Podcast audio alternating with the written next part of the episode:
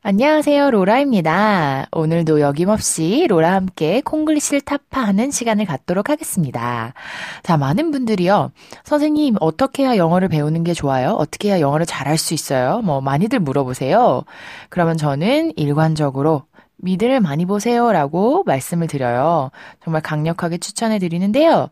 음, 이유는, 어, 네이티브들이 정말 생활 속에서 쓸 수 있는, 쓰고 있는 표현들을 직접 눈으로 볼 수 있고요. 또 들을 수 있기 때문이에요. 발음이라든지 이런 것들로, 이런 것들도 이제 직접 들으면서 또 보면서 재미도 있으면서 이제 접할 수 있어서 정말 미드를 보는 것을 저는 강추를 합니다. 자, 오늘 우리가 배울 콩글리시는 바로 이것 과 관련이 되어 있습니다. 과연 무엇일까요? 제가 지금 말로 이미 뱉었는데요. 혹시 알고 계셨나요? 여러분, 미드. 맞아요. 미국 드라마를 줄인 것, 미드를 대부분 American Drama라고 말씀들 하세요. American Drama. 여러분, 드라마는요? 콩글리시입니다. 자, 헷갈리실 수 있을 것 같아요. 그러니까 심지어 저도요, 이 단어가 막 튀어나올 때가 있어요. 음, 드라마는요, 여러분, 극적인 사건을 말해요. 어, 아까 잠깐 말씀드렸듯이 뭐 극적인 사건이나 극단적인 상황들을 드라마라고 표현을 해요.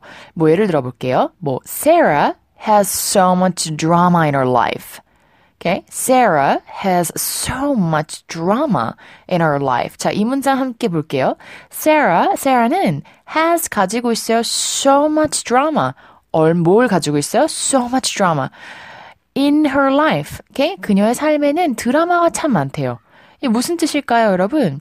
세라의 삶은 안정적이고 평탄하기보다는요.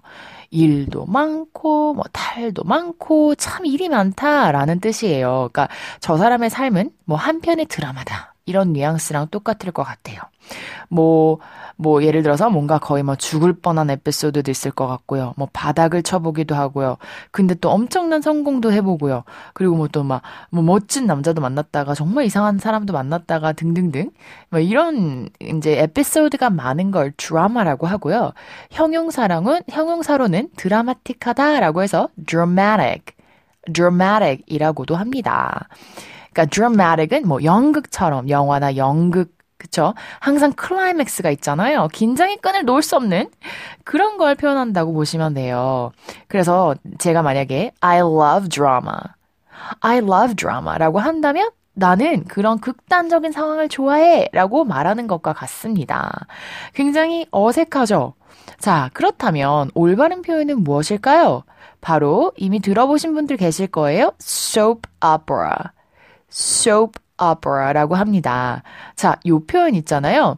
네이티브들은 soap opera라고 잘 안 해요. 붙여서 발음할 때 soap opera. soap opera라고 합니다. 그래서 아마 청취하실 때 아마 어려움을 겪으시는 분들 분명히 계실 거예요. 어, 근데 soap opera. 어, 선생님, soap은 비누 아닌가요? 하시는 분들 계실 거예요. 자, 이렇게 기억을 하시면 굉장히 쉬우실 것 같아요.